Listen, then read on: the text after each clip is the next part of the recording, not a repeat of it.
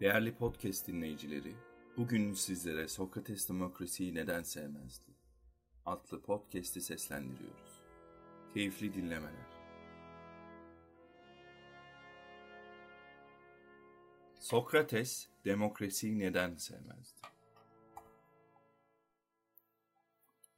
Bizler demokrasiyi, dolaylı olarak da antik Atina'yı, uygarlığımıza hayat veren olgulardan biri olarak görürüz.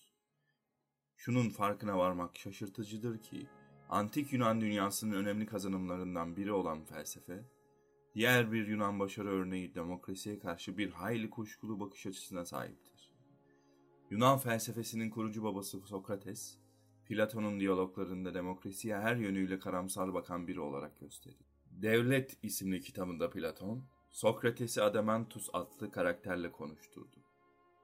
Orada Sokrates demokrasinin olumsuz yönlerine değinmek adına toplumu bir gemiye benzetiyor. Eğer bir deniz yolculuğuna çıkacak olursan, gemi dümeniyle ilgilenmesini istediğin kişi kim olurdu?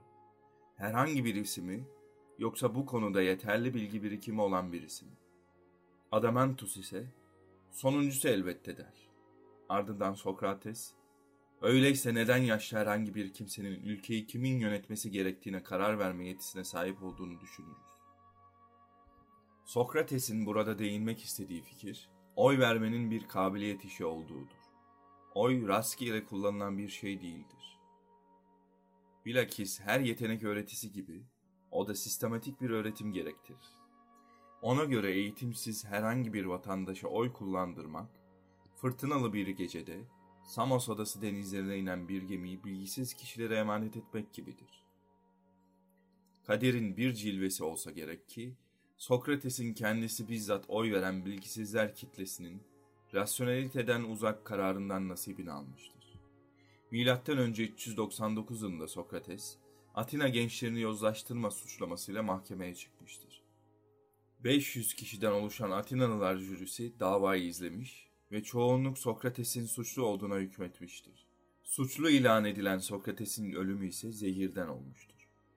Bu düşünen her insan için trajik bir tarihi hadisedir. Açıkçası Sokrates hiçbir zaman normal anlamda bir elitist olmamıştır. Ayrıca sadece belli bir ufak kesimin oy kullanma hakkına sahip olmasını da asla savunmamıştır. O aslında sadece yeterli düzeyde akılcı eğitimden geçmiş olan insanların oy kullanma hakkına sahip olması düşüncesindedir. Bizler günümüzde aydın demokrasi ile doğuştan tüm bireyi kapsayan demokrasi arasındaki farkı unutuyoruz.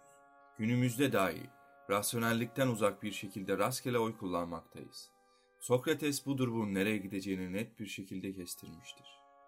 O da antik demokrasilerin de en çok korktuğu şey olan demagojiydi. Antik Atinalılar demagoglardan deyimi yerindeyse çok çekmişlerdir.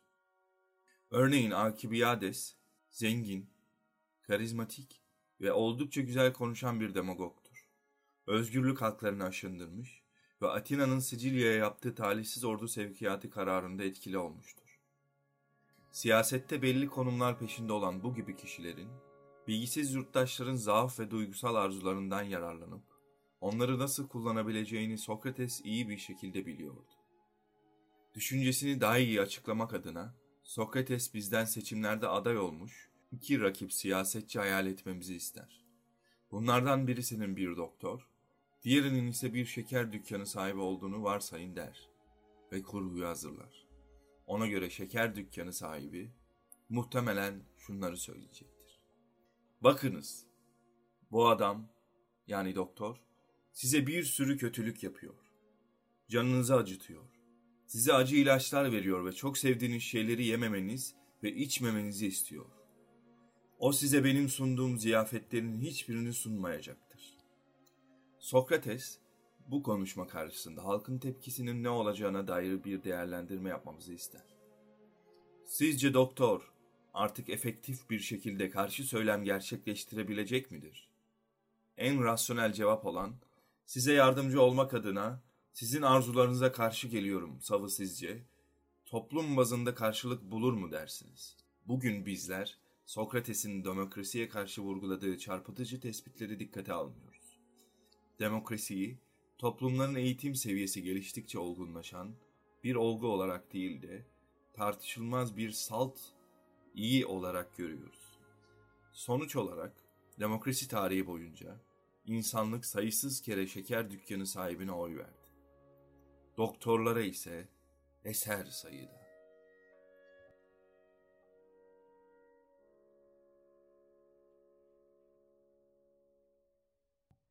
Yazan Yusuf Can Kalkan, seslendiren Aykut Tüzemen.